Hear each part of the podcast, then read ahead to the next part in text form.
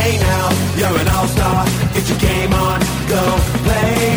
Hey now, you're a rock star. Get the show on, get paid. And all that glitters is gold. Only shooting stars break the mold. Welcome to another episode of the NRL All Stars podcast. This is Barnsey back for another Supercoach preseason episode, and this one's actually part two of the West Tigers Cronulla Sharks episode. Uh, so the first episode, part one, we did the Tigers and me and Matty Person, big Tigers fan, also podcast veteran and very regular guest on the NRL All Stars podcast. Spoke about the Tigers in depth. Now it's time for me and Perso to get stuck into the Sharks in part two of the podcast. So, Perso, the Cronulla Sharks. They're probably one of the teams that have stayed more steadfast than just about anyone else. Um, I don't think they've had a hell of a lot of movement. Very different to last year. So last year they had the key signings of the Storm duo of Finucane and also Nicho Hynes, who ended up winning the Dally M, and they were huge signings. This year, it's realistically just um, second grade guys that they've got that they've gained. The losses: uh, Andrew Fifita, uh, Lockie Miller, Aiden Tolman, Luke Metcalf, Pele, all these guys uh, are more bench to depth than anything. Third and fourth choice fullbacks, uh, bench prop that they're going to start. And yeah, they haven't really lost much. No, so for a side that finished second, uh, I guess you could argue staying the course and staying, you know, intact is a win in itself. Um, I think that a lot of the other teams have gotten better though. So I love the Sharkies. I, I live in the Shire. I've lived here all my life. Uh, they're kind of my second team, although I never agree that you can have a second team. You know, I've got a soft spot for them in my heart, and I played here as well. Um, but yeah, I don't think that they can replicate it. I don't think they, they're going to have a second finish. I could see them top four. Um, I've probably got them as sort of a a four to seven type of range, and I do think they'll be very good again. How are you seeing this unit pan out in 2023? Oh, they've been kissed on the dick again with that draw. Not so much early, like they they got the um, Souths, Para, and the Raiders first. Then they got Dragons, Warriors by the Chooks is the only hard game, and they've like from round four to twenty-two, they play two top eight sides, and one of them's the, the Storm in the middle of the the, the um, Origin period. It's very enticing for Supercoach, isn't it? The draw.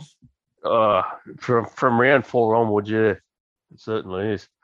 I don't know how they managed that. Them and the Cowboys have just got the drone draws again, which is why they finished so high last year. Yeah, after that Dragons game, which is going to be down the road, mind you, from where the Sharks play, uh, they've got an amazing amount at PointsBet Stadium on the run that they've got. So it is one of those things where they do have the round six bye, and I think teams, some people probably look at the first two weeks and go, oh, and they'll get a bit scared and they won't really look into it much more because they'll also see the round six bye. But the bunnies and the eels uh, are a bit harder. They do get the bunnies at home, which is a big factor because they were so much better at PointsBet Stadium last year. So the bunnies and eels, you can say, okay, they're harder. Yeah, Canberra away is hard, but I do think that Canberra can get some points put on them. And then they've got the Dragons and Warriors. I think a lot of people in the Supercoach community are dismissing the start of that draw when really, if you get to round four and you don't have some of these guns that we're going to talk about, it's going to be very hard to get some of these guys in. And I'm really talking to Nicho Hynes, right? So how are you going to watch? It's going to be a hard. How are you going to watch Nicho Hynes at the Dragons in round four, and then playing the Warriors at PointsBet Stadium in Cronulla in round five? Like, and how? And if you tear your team apart and use a boost to get him in, you've just done it for two weeks, and then they're going to have the bye. You're going to lose all the value that you might have got before that. And then they come out of the bye and they do hit the Roosters. So I mean, it's look, I just I, I, really like the start of the Sharks draw. Um, I think it's had some unwarranted criticism in Supercoach circles as being a bit tough to start. I don't think it's that tough at all, considering they're they're a top four side themselves. Mm. If you're going off last season, they're all done and dusted by round 17 in their byes too. Yeah, I mean, you look at um, it's this is a stat I like to look at from for Nicho Hynes, who we're talking about first, obviously. Um, the Sharks play the Rabbits, Eels, Raiders, Dragons, and Warriors into the bye. In seven games against those sides last year, Nicho averaged 95.29 with three tons. Then they play the Chooks and the Dogs. His average drops from 95 to 90. So over that first first eight rounds this season that they play, he averaged 90.44 against those sides last year with a lower 50 and a high of 185 and Oh. 300. You know what? You've twisted my arm. Let's just talk about Nicho Hynes. He's Oh, I knew he'd be there's only two first, guns mate. in the Sharks that go sixty plus, and one of them is Nicho Hynes. Um, well, sorry, I probably lied. There's, there's a couple that are just sort of an edge off sixty as well. But Hynes is the out and out gun, right? He, he's coming off on almost eighty six points per game average, and because of that, he's nine hundred two thousand six hundred. He's in twenty two percent of teams, um, and I look at that as a real positive per se because to me, he should be highly, highly owned. And 22% is salvageable to be able to get one up on a lot of good coaches that, that are going to. at 22 and the chin's at 56. It's very enticing. It is. Um, and look, him and Nathan Cleary are both, you know, top options. You know, I'm not going to say to people, don't get Nathan Cleary get Nicho Hynes. Um, I've thought about it. I've toyed with it. I've chatted to Perso about it. But I just, I think that people, because Hynes hasn't got the street cred yet, there's been some narratives that are getting built that you can't have Hynes and, and Cleary, and it is hard to do. So I'm going to leave Hynes out. You know, I I just think that's on name value. I think that people are hugely discounting what Hynes did last year. I am. I'm going to throw a big narrative out there, Perso, because I think that I've heard a lot of them on why you can not have Hynes and why you can get him later. That he's going to be cheaper. That um, teams would have worked him out. Uh, that he, he's just not going to go as good. Yeah, a big factor that people are missing here. Everyone's forgetting the last preseason of Supercoach, where 95% of people wrote off Nicho Hynes because he's never played halfback before. You know what? Let's let's use that argument now. He has only played one year of halfback in his career, and he absolutely blitzed it.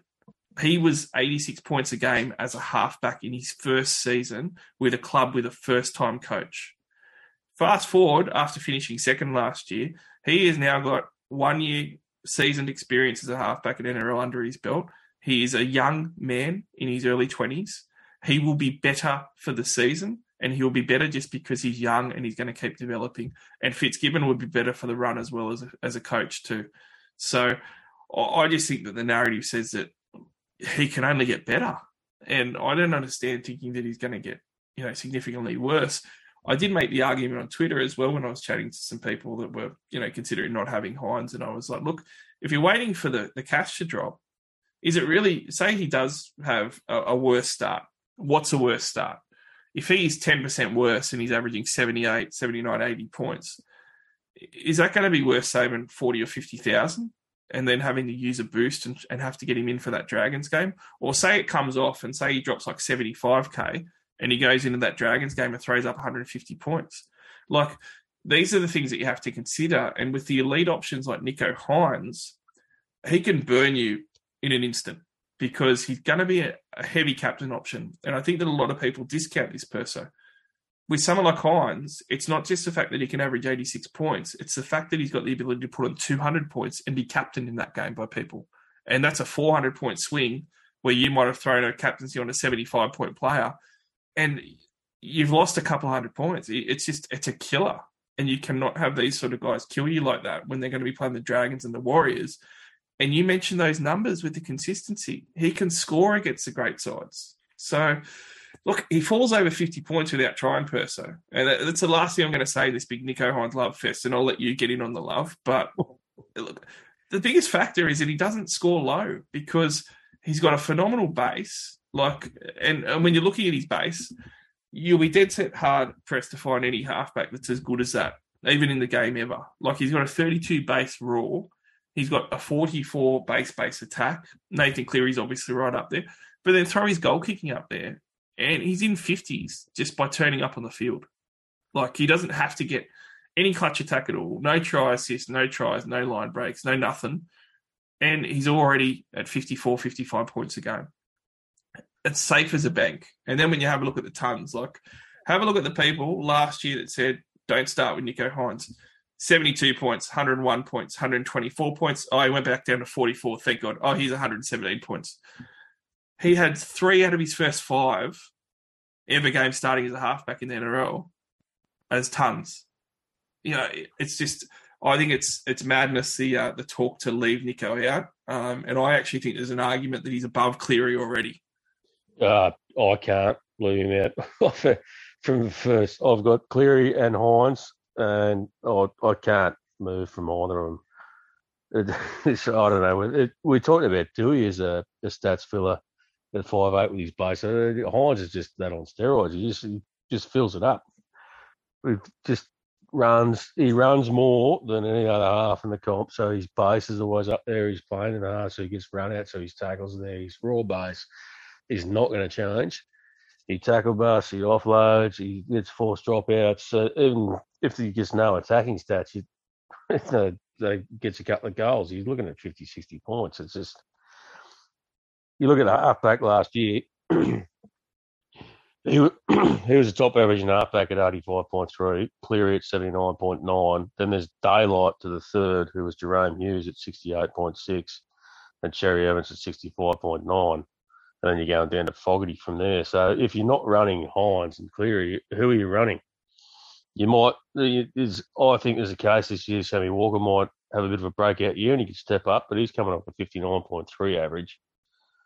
So if, like, it's a big risk not running those. And then, like we touched on that draw with Hynes, like that draw is just ridiculous. Again, like people say, oh, it's a bit tough to start with the South Parramatta and the Raiders, but like I said, he scored brilliantly against them last year anyway. And then their draw is just ridiculous. Like the four to twenty-two, they played two top eight sides from last year. It's just it, it, I just couldn't sit there watching. You'd be in the fetal position trying to watch a Sharks game if you didn't know own Hynes he just scores the points so easily. And like, I, I, don't want to sound like here that I'm saying he's he's definitely better than Nathan Cleary. Don't don't pick Nathan Cleary. Like, I think they're both great, like Perso said as well. But I'm going to compare them a little bit because I do think that there's a bit of misconceptions and the big chin that is Nathan Cleary gets a bit of name value sometimes. Um, people talk about Nicho's draw and want to rip it apart. You know, Cleary comes in and plays the Broncos and Souths. Not bad, not great, and he's got a bye. Like he got a round three bye with Cleary, and he comes out of it and he plays two away games away at Parramatta um, at CommBank Stadium where they're very good, and then away at GIO against Canberra. Like, you, if you want to rip up on on Hynes by Cleary's isn't better. Uh, and then the other thing too is that there's a big mis. Uh, I shouldn't say misconception because Cleary, rightly so, has a very good base and a base attack for a halfback. His base last year was 23 versus Hynes 32. Um, and with his base base attack, he was at, th- 32 while Hynes was scoring 44. You know, Hynes was significantly better as a floor um, with his raw stats and his base attack. So there's these misconceptions per se. Like this is one of the reasons when you're looking at these numbers why I did actually consider no Cleary to save the money and putting in a Sammy Walker or someone that was ch- a lot cheaper. Uh, I've considered that, but Hynes was always my first choice halfback. I, I, don't want to, again, I'm going to reiterate, I'm not saying that Cleary isn't a good option. Um, i will probably have Cleary and Hynes, but I just, I don't think that you can leave out Hynes or discount him so much against Cleary being heaps better because I think it's very even between the two. Oh, if I had to drop one, I'd probably drop Cleary, especially with Koroisau going. I would, I'd be nervous either way but I, am interested to see what sort of impact Koroisau leaving the Panthers actually has. I think it's quite underrated what sort of impact that's going to have. I think it'd be huge for them, to be honest. So yeah, I, there's going to be some impact there for Penrith as well. But I don't want to get too much into a Penrith podcast, so I'm just going to say, I, I, uh, Hynes is one of my favourite players to own in Supercoach. One last thing on Hynes too, I did see a narrative out there that he doesn't score well outside of PointsBet Stadium. Um, in nine games at PointsBet Stadium last year, he averaged 94.11. In 14 games at away, he averaged 80.42. So, yeah, if 80.42 is a bad average, I'll cop that in the chin every day of the week. well, and that's the thing, right? Like it, guys like Hynes have a, have a bad few weeks. He's still averaging 80 points. Like it's it's not worth. Oh, he's only going to improve, I think, as a footballer. So. Yeah it's not worth taking the risk or saving the money, is it? Like, how much money are you going to save, and and at what point do you do you have to tear your team apart? And, and who are you going to? Or you're you going to play a Tanah Boyd or something there instead? And how the hell are you going to get Hynes back in? Where are going to find the clams to get him back in your side? Mm, and you're going to have to wait till after round six because you know you're not going to want to get him in a week before a bye or something like that, and then he's going to tear up the Warriors or even the week before the Dragons. It's just I I, I have to just step back from this Hynes argument and just say people need to start with him. Let's move on. Talakai, a borderline gun last year, just got on that 60 average. One of the interesting things with him, though, is he does go up a few points if you look at his centre games, because obviously he started the year on the bench and playing some in the forwards. So he is uh, rounded up to 63 points a game as a centre. Yep. He obviously was a guy that came on the scene on fire. He had that big manly tear up game in round seven last year, which for me is one of the best, most dominant centre displays in a half of football I've ever seen. It was up That game against Manly was ridiculous. Uh, up there against uh, up there with the Mal Meningas, the Steve Renoufs, the, the Gasniers, all the great centres of all time. He he really he really showed that in half of footy. Unfortunately, when you have a look at it, he really fell off a cliff a lot.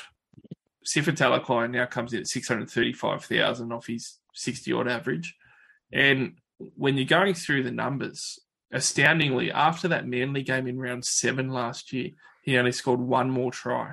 Mm-hmm. So I, I think that everybody knows this, though, per se, because all of us jumped on him for seven hundred thirty-five thousand, and just wanted to ride the train after the Manly game when we didn't own him, and he did not deliver at all. And when you're looking at the splits, geez, they were terrible. When you're having a look at what he did for each third of the season, Post Origin, he averaged forty three point four. just awful. Especially when you when you paid that money for him. Like rounds one to ten was seventy one. Rounds eleven to eighteen, it was fifty six. And then you was just thinking, oh, it's got to get better, and it just dipped again by the same amount. Like he, he, he dropped thirteen to fourteen points a game each third of the season, down to that forty three odd points. Well, then It his, was his base base attack was forty five point four five, which is bloody good for a centre. he just he got no attack at all, did he? It was just no attack. So No, he, an enigma. He's one of those guys. Like I've sort of looked at him and I thought, oh, a full season training at um. He, he wasn't even going to be centre last year, so full off season training at centre. There's some upside there. And then you look back through and you go, he only went over 60, 30% of games, six out of 20 games last year. He had those couple of massive scores, did fuck all else in between, but still had a base base attack average of 45.45. I, I don't know what to make of him, to be honest. Yeah, it's funny because you think that's such a good flaw, but he does. He, he just he wasn't getting any attack, and I have to say that that was one of the things I was very critical with the Sharks about. They weren't getting him early ball, and, and certainly after the Manly game, like you would have thought the memo would have been get Sifa early ball, and it, it didn't really happen. And he didn't get involved in the attack a lot either, and he also, you know, to blame him a little bit too, butchered a lot of a lot of uh, try attempts that should have led to like his winger going for a line break try and stuff. Um, I I have to think that he's better than that second half of the season. But at six hundred thirty-five thousand, even though he was a gun last year, you'd have to be a very, very brave man to to start with him round one, even with that draw. I couldn't start with him round one, but um, you, it's one to watch once they get past those first three games. He might drop, and, and if he's looking the goods, then you could pick him up because that Sharks draw is just ridiculous from there on. But he's pretty much like the rest of the outside backs. I don't think I could start with any of them, but Yeah. every one of them could be an absolute gun. Well, let's talk about a fallen gun here for the Sharkies. Uh, Cam McInnes. He had a bit of popularity last year, and then he obviously got named on the bench because he's coming back from injury and stuff. And a lot of people dropped off. Some jumped on while he was on the bench, and certainly he got some good minutes still. But all in all, 58 points a game. He was about what I thought was going to happen, where he was just decidedly solidly average, and he did that in 56 minutes a game. Now, he's coming into this season priced off that 58, which I have to say is still pretty pricey. Um, but when you're having a look at him, 613,000, um, he's in a couple percent of teams, so a few people are thinking about it. There is definitely cause to say, per se, that this year he does bounce back because last year was his ACL comeback year. He obviously started some games off the bench, like the first few weeks he played 25, 49, 43 minutes. Did have some starting games in there, but largely came off the bench. But later on in the second half of the season, he's sort of very much a 55 to 60 minute type of guy. So, you know, maybe those consistent minutes will yield a 60 something average. I still don't see it for him, and one of the reasons is because he's going to hit 30 during this season, he's over 600,000. So it's just completely priced him out of the market, even with that 58 average that he's priced at now. Um, and you're obviously only going to get raw base from him and not much else. So he went through last year scoring the one try for a 94 point performance against my Roosters, which I remember well because I lost a crucial head to head based on that. But uh, 49 base is, is solid in the minutes. Maybe that goes up to a 52, 53 base, gets him to around a 60 base base attack. But he's not going to have much else. So, you know, five points of value to get to a 63 in a valuable second row forward position. I'm going to say that he, he won't be a fallen gun anymore after this year, but he's not going to be a, a gun that you're going to want to start with or own early on. He's as meat of potatoes as you get. He, uh, uh, while ever him and Fanuka are in the same side, you couldn't go near either of them for that exact reason. He won't get the minutes to be super coach relevant. He's got no upside, like attacking upside. He's just meat and potatoes. He's, he gets through the work. Whatever minutes he plays is pretty much what he's going to score. So you, I couldn't go near him. I never really understood the hype about it last year, to be honest. Yeah, I, I didn't get it either. I really wasn't on him. And you know, coming back from an ACL, there was no way he was going to play the minutes that he used to. And he was always that type of guy that such a worker that he needed those minutes. Um, and he was basically an 80 minute player before that um, ACL injury. So, yeah, I don't see it. I, am not even interested in draft, to be honest. I think that he'll get overdrafted. He just seems to have this name value, um, and everyone loves Bucky. So they jump on too early. Yeah, I wouldn't go near him in draft either, actually. They can they can take that. Yeah, That'd be good. Get him off there in the middle rounds. We'll wait for the value per se. Big balls pods. Let's just say the whole back line. Because it's a bit hard. Pick one. It's hard. They're all but like uh, Katoa, uh, Mulitalo, and Ramien. They were all right up there at the top centre wing last year. They sort of take points off each other, but it, it, you get the right one at the right time. They go on a run. They're all good options. But do you start with any of them because they're all so highly priced? I I had Sione Katoa during the year, and I really enjoyed having him when I had him. Um, I jumped on sort of you know, I had him and Mulitalo. yeah both. Uh, Yeah, That would have worked out all right. Mulitalo went on a really bad second half of season run. Um, obviously, Katoa came to an end, pectoral injury in round 18. So I think I picked him up two weeks before, Oh, which killed me because I was looking forward to having both him and Mulitalo because they were both killing it, and then I think it was like he went down. I went, ah, uh, see, I, I picked him up against my Roosters, I think, and he scored a 66. He, he scored. uh, how crazy is this? I had him from round 12 to round 18, and he scored every week. And one of those weeks, he scored a hat trick against the Warriors for 93. Like, it was a sensational run for a pickup. And I sold him for 80k profit or something when he did his pick. He obviously got hurt. One of the things with him is he, he's got a 23 base, but his big points are his base attack. His tackle breaks are outstanding. 46 in base base attack. Um, he, his base attack is as good as his raw base, which is extremely hard for anybody to do. yeah, They're outstanding. His try scoring is phenomenal. Um, like I said, from when I got him in round 12 to round 18, he scored every week. He had one triple and one double, uh, and he was you know, off after round 18, not playing again. He scored basically, he scored every week in his 16 games, bar five games. So his strike rate was great that's why he was always solid. He didn't have those huge scores, though, no tons, which I think is a big concern. If you look at the round 14 versus the Warriors, his 93 was his best score. And he backed that up with this, uh, sorry, 98 against your Tigers and then 93 versus the Warriors. Those were his two big scores. So I think that's a concern with him. He doesn't have the tons, but I do really like the floor. Unfortunately, Perso, he comes in with this price tag at around 60, the same as Mulitalo. So you've got Mulitalo at 640,900, Katoa at 630,700. Both those wingers I would love to own. I will probably target in draft, but it's just too hard at those price points. They needed to be around 500,000, I think. Um, and Mulitalo, just to give you the numbers on him, like I said, he finished off pretty badly. Round 1 to 10, he averaged 67 a game. Comes in round 1 to 18, drops to 63 and then he drops down around 19 to 26 to 52, which was just a killer for those that held on to him. So very much streaky guys, very much run guys. Could start well per se. Certainly big balls pods. If you wanted to have one of those high upside guys that could get a lot of tries to start off with, maybe Mulitalo's your man because he got the the tons. He had three tons last year, including a 125. So out of the two, he's probably the consideration. yeah, both of them I'm watching. The, when the BE gets nice and their price drops, and with that Sharks draw coming up from the Dragons onwards after round four, that's I'd, you'd be looking at pouncing on one of them. wait and see which way they um, attack this year. Whether Fitzy changes a bit more from being a bit left dominant, goes to right, but lot to watch there. Oh, definitely on the radar. Pair of them. I'm almost going to throw Ramien into the next category and say that he's a mistake. Um, and he's a mistake that someone that many people do every year. And I, I guess this is a good time to mention the criteria that we're talking about here. We're, we're only talking about round one, everyone. Okay, so certainly during the year, all these guys are going to have some value. Ramien at some point will have value for a run, and he did last year as well.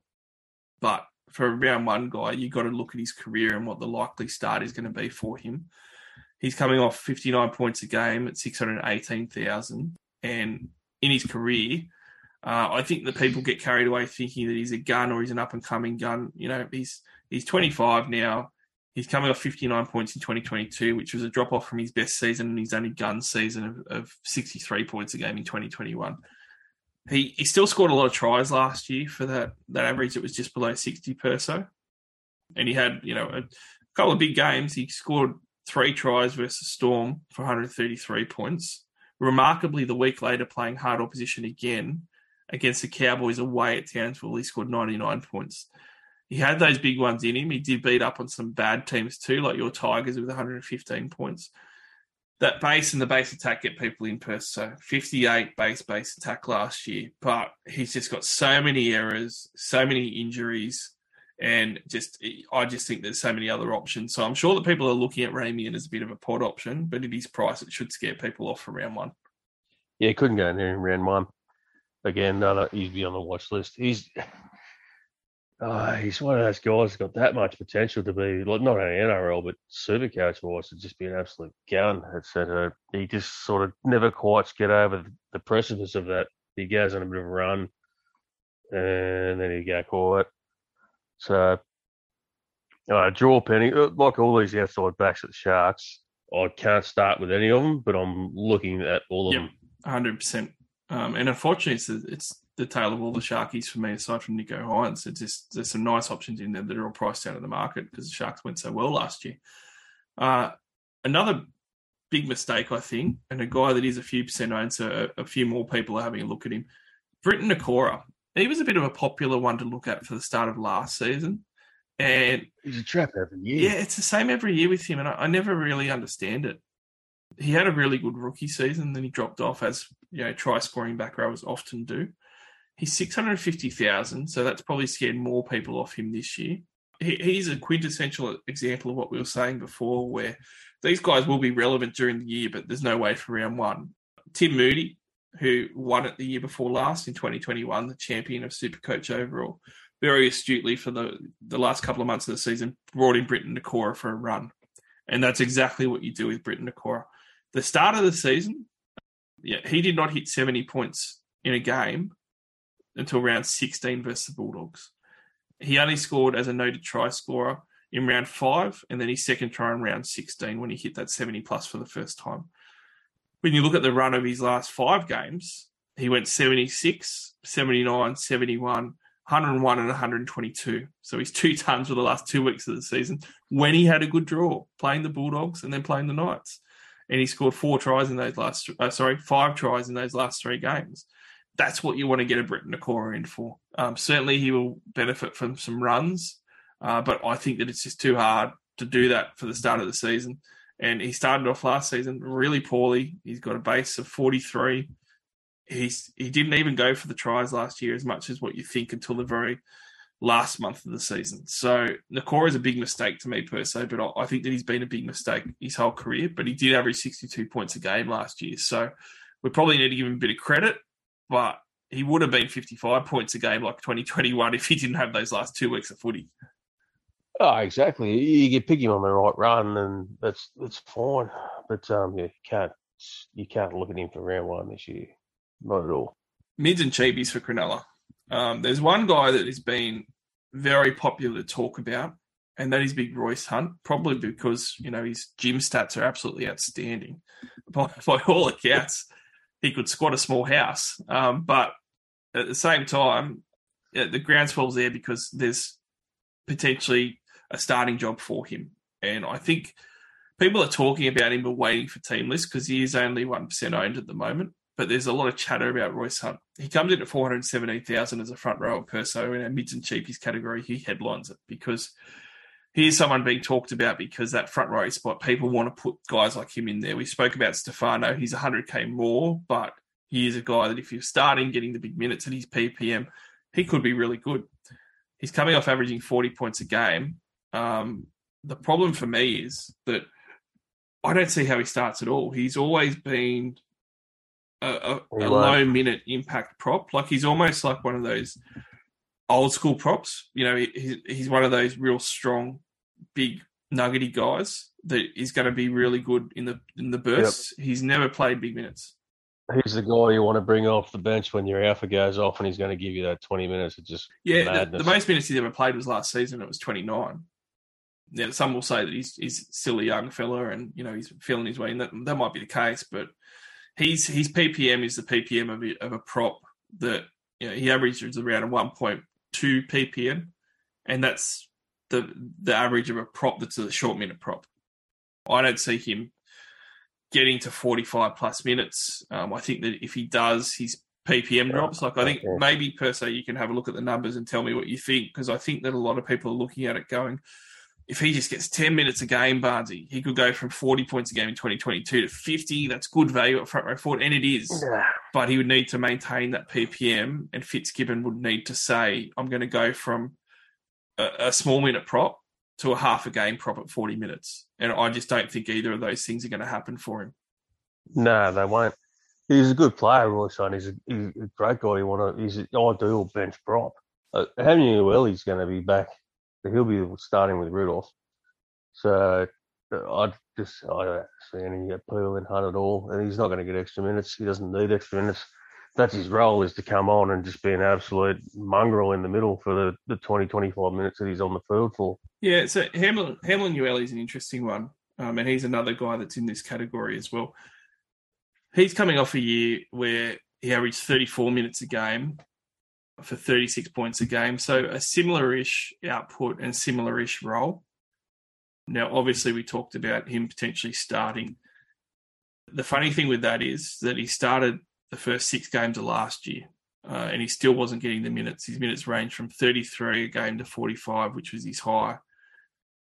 Almost all of that, uh, two of those first six games were in the 40s at 42 and 45. All the rest were in the 30s. So basically, what his average was at around that mid 30s mark in minutes is what he was when he was starting, despite the fact that he had a heap of bench games after that.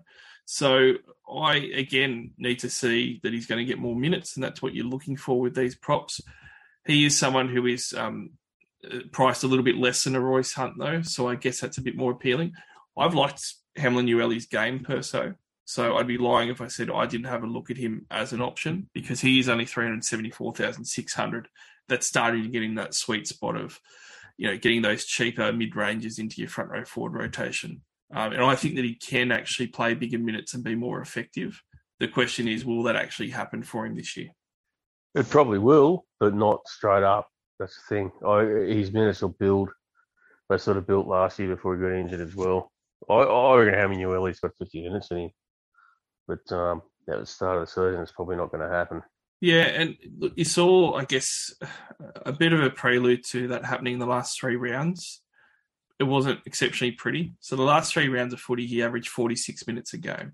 And that was as a starter with the number eight on his back. So 10 minutes, oh, sorry, 12 minutes more a game than what he did for the season average. And in those games, he went 32 in 46 minutes, 49 points in 45 minutes, and 53 in 47 minutes. It's not bad it's not phenomenal. Um, and I, I think there's probably going to be better options. Having said that, I agree with Perso.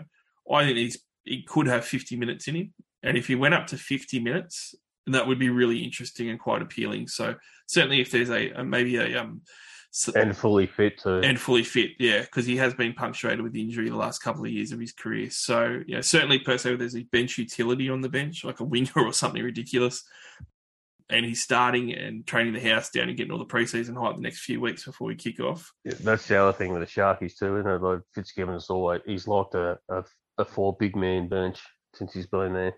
Yeah, he does. He he likes the size, and he's a bit old school. He's an old school forward himself. Um, I think that he likes that style, and I think it worked for the Sharks too. So I, I don't see him changing it. Um, I don't think he's going to be much of an option. Um, likewise with Finucane, who you know, is the cheapest that he's ever been, but I think that he's going to continue to fall off. But the interesting mid forward to talk about is going to be um, Teague Wilton. So Wilton showed quite a bit last year, um, and then he got Wade Grahamed, but that happened to a few players quite fairly. Um, and I've got to say, I, I love Wade Graham. I actually like. It is true that he stymied the attack at times and stuff, but I think that he's starting to cop it a bit too much for that than what he deserves. I, I think he's really quite important for the Shark. He's just not as a starter anymore. But for the first ten weeks of last season, Perso, Teague Wilton was was starting, and it was punctuated with the first two weeks. He really came onto the scene because he had back to back tries, played eighty and sixty six minutes, and scored eighty five and seventy seven points. Now that was quite outstanding for him to come on and do that. He dropped off a little bit, but was still really solid. And then in round nine versus the Warriors, he went bang with another try scoring effort that scored 102 points for him.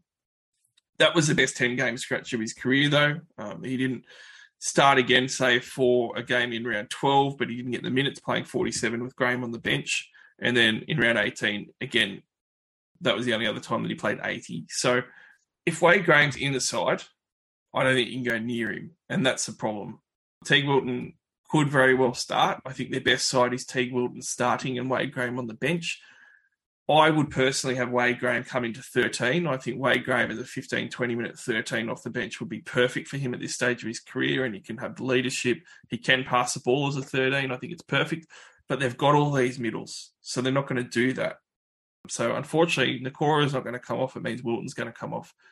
Even though he's priced at 493,000, coming off a 47 average, you know, I, I think he'd be a 60 plus average very easily. He'd probably be a 65 plus average gun if he was playing 80 on an edge. I just don't see him getting the minutes there with Wade Graham.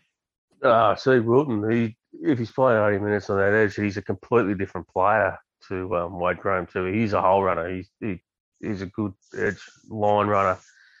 And uh, but while uh, Wade Graham's hanging around like a fart in the shower, you couldn't go near him, exactly right. Which he is. And um, Graham's even come out and said, like, oh, this will be his last year, pretty much. I listened to the podcast, James Graham's podcast, the Yep. um, the Bye Round. He had a, a really good interview with Wade on that, and he he pretty much confirmed that he's not going to start. He's going to be coming off the bench. So I, I think Wade Graham's going to be that utility role. If you look at the side the Sharks name this week, in even though it's like pretty much a Reggie's side, Wade Graham's playing five eight. so I think um, Wade Graham will be like that utility role off the bench. So whether he's still going to play a bit on the left edge, I think he stifled their attack a little bit last year myself. But he did play on that left edge, which he's a, a different player to what he used to be. Wade Graham, I love him. He, he was awesome. He's not the player he used to be. He's getting on the end of his career. And I, I think that sort of stifled the Sharks' attack last year. So I don't know whether he will. So if what if uh, Wilton does play 80, he's a serious option. But there's just too many unknowns. You just don't know. Could you even see a world where they go 70 plus for Wilton in minutes? Like maybe he comes on at the 30 minute mark in the first half, Wade Graham, and then he ends up playing middle for 10 minutes, something like that, in the second half. Um, Yeah, I think so. Because I mean, then I if, if you're looking at Teague for 70 plus minutes, then it becomes a little bit more enticing. And especially when he's only 1% owned, uh, and I don't think many will jump on him at just under 500,000. And, and you're right, he's such a good hole runner, and he only played um, an average of 60 minutes a game last year. He still managed to get six tries, and I think that he'll get more this year with the extra minutes. So, you know, there is a an argument to say that even if he doesn't get to 60 points a game, if he's at 70 minutes or even 68 minutes or something, he could be at 58 points a game. Um, and it could be someone that can I'd- give you some early big scores. So, I'd be taking Wilton over Nikora, that's for sure. yeah, I, I would as well. And you got you're saving 150,000 there. But where would you peg Wilton against some of these other mid range guys in that four to 500 range? Like, do you think that he compares? Well, that's the question. That's the, I, I rate Wilton as a footballer too. So if he gets that opportunity, I think it, it, it could be good. But there is a plethora of guys in that back row at the moment to start the season. Some of them are a lot cheaper as well. That's, where do you fit them in? Yeah, so I think that this episode of the, the Sharks preseason is uh, basically titled "Wait and See, everyone." The entire side on the watch list. Yeah, well, except for Hynes, get him in your side round one. Have Hynes, watch everybody else, pick everyone else up for the runs and stuff. If Teague Wilton's getting 80 minutes, make sure he's in your team. Wade Graham goes down with an injury in the next three weeks. God forbid, I hope he doesn't. I like him as a player. He's a good bloke as well. But if he does, Wilton's straight in. Um, he'll be he'll be gold at 493,000 at 80 minute edge. But we need to see that. And unfortunately, I don't think that we will.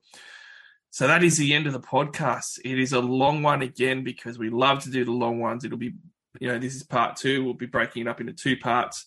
Uh, but Perso, thanks very much for jumping on. It was a blast chatting footy with you again. It's been a few months, so couldn't wait to get you on. Chat about your Tigers, chat about the Sharkies. We'll have you on again soon as well. nah, it's always good to talk footy with you, Bargy. Awesome. So, for everyone listening, if you're looking at downloading or streaming the podcast, make sure you try and subscribe as well because that's great. Love to get the subscriber numbers up. You can find us on iTunes, SoundCloud, Spotify, Amazon. We are everywhere. You can also follow us on Twitter, NRL underscore SC underscore All Stars. Follow us on there. You'll get all the updated podcast info when they drop and everything else. And we'll chat about footy on there as well. But it was great talking about the two preseason teams tonight, the Tigers and the Sharkies. We'll have a brand new guest on next week to do another Super Coach episode on two brand new teams as well. Loving these preseason episodes, loving Super Coach, loving that the footy trials are on, getting all into it. Can't wait to chat more about it again with everyone next week. Hey now, you're an all-star. Get your game on, go play. Hey now, you're a rock star. Get the show on, get